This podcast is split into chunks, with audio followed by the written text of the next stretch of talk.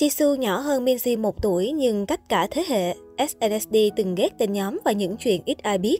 Làng nhạc K-pop tồn tại rất nhiều câu chuyện thú vị và độc lạ liên quan đến các thần tượng. Những thông tin này thường được chia sẻ trong các hội nhóm kín của fandom.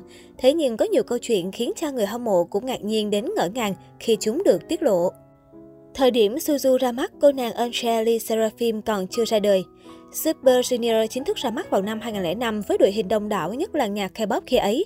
Trong khi đó, cô em út Le Sserafim là Eunha còn chưa ra đời. Ở thời điểm hiện tại, cô nàng sinh năm 2006 là một tân binh đình đám của K-pop, còn Suzu vẫn khiến người hâm mộ yêu mến và trầm trồ trước sự chăm chỉ trong hoạt động nghệ thuật. Bo giải cứu SM khỏi phá sản khi chỉ mới 13 tuổi. Bo giờ đây là chị đại hàng đầu K-pop với loạt thành tích khủng trong âm nhạc.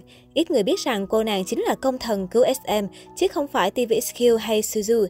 Được biết, vào thời điểm HOT/SES tuyên bố tan rã, SM rơi vào tình trạng lao đao và suýt phá sản. Nếu không nhờ sự thành công rực rỡ của Bo, thì có lẽ giờ đây sẽ không còn ông lớn SM. Minzy 2NE1 lớn hơn Jisoo Blackpink 1 tuổi nhưng cách nhau cả thế hệ.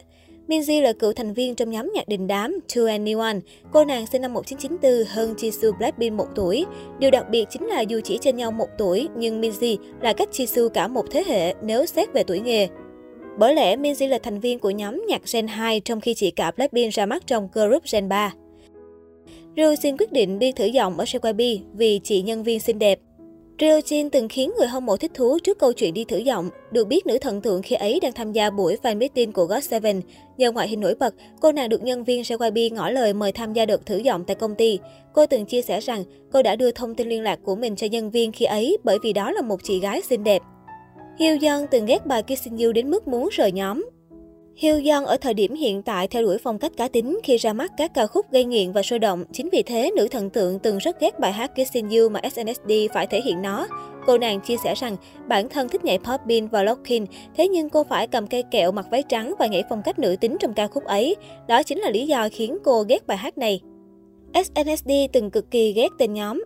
Girl Generation là cái tên huyền thoại của K-pop, thế nhưng các cô nàng nhóm nhạc nhà SM trước đó lại vô cùng ghét cái tên này. Thậm chí, một số thành viên còn ghét đến mức bật khóc. Được biết, vào thời điểm đó, các nhóm nhạc đa phần được đặt tên tiếng Anh, nên họ hy vọng họ sẽ có tên là Eternity. Không chỉ vậy, cụm Generation còn khiến các thành viên thấy lạ lẫm, nên đó là lý do các cô nàng không thích tên nhóm. Số 5, Taemin Shiny làm idol bằng một nửa số tuổi của anh chàng. Ở thời điểm hiện tại, Taemin đã là chàng trai 29 tuổi, thế nhưng anh chàng đã có số năm kinh nghiệm trong âm nhạc bằng nửa số tuổi của bản thân. Nam idol ra mắt với Shiny vào năm 2008 khi đang còn là cậu bé 15 tuổi. Điều này có nghĩa là giờ đây, Taemin đã hoạt động trong K-pop được 14 năm, một con số vô cùng ấn tượng khi so với độ tuổi của anh chàng. Jin Bates khóc sau khi biểu diễn sân khấu debut vì quần bị tuột. Sân khấu debut là cột mốc quan trọng với rất nhiều thần tượng bởi nó đánh dấu thời điểm một thực tập sinh chính thức bước chân vào showbiz.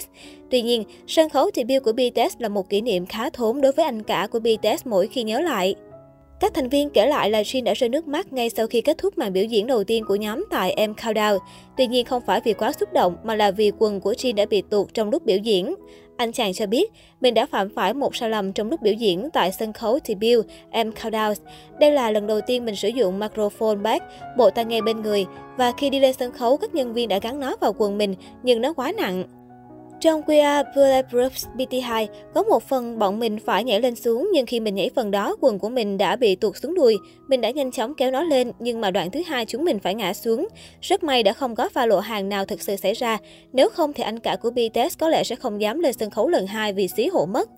Những câu chuyện thú vị kể trên chắc chắn khiến nhiều fan K-pop bất ngờ đến ngỡ ngàng.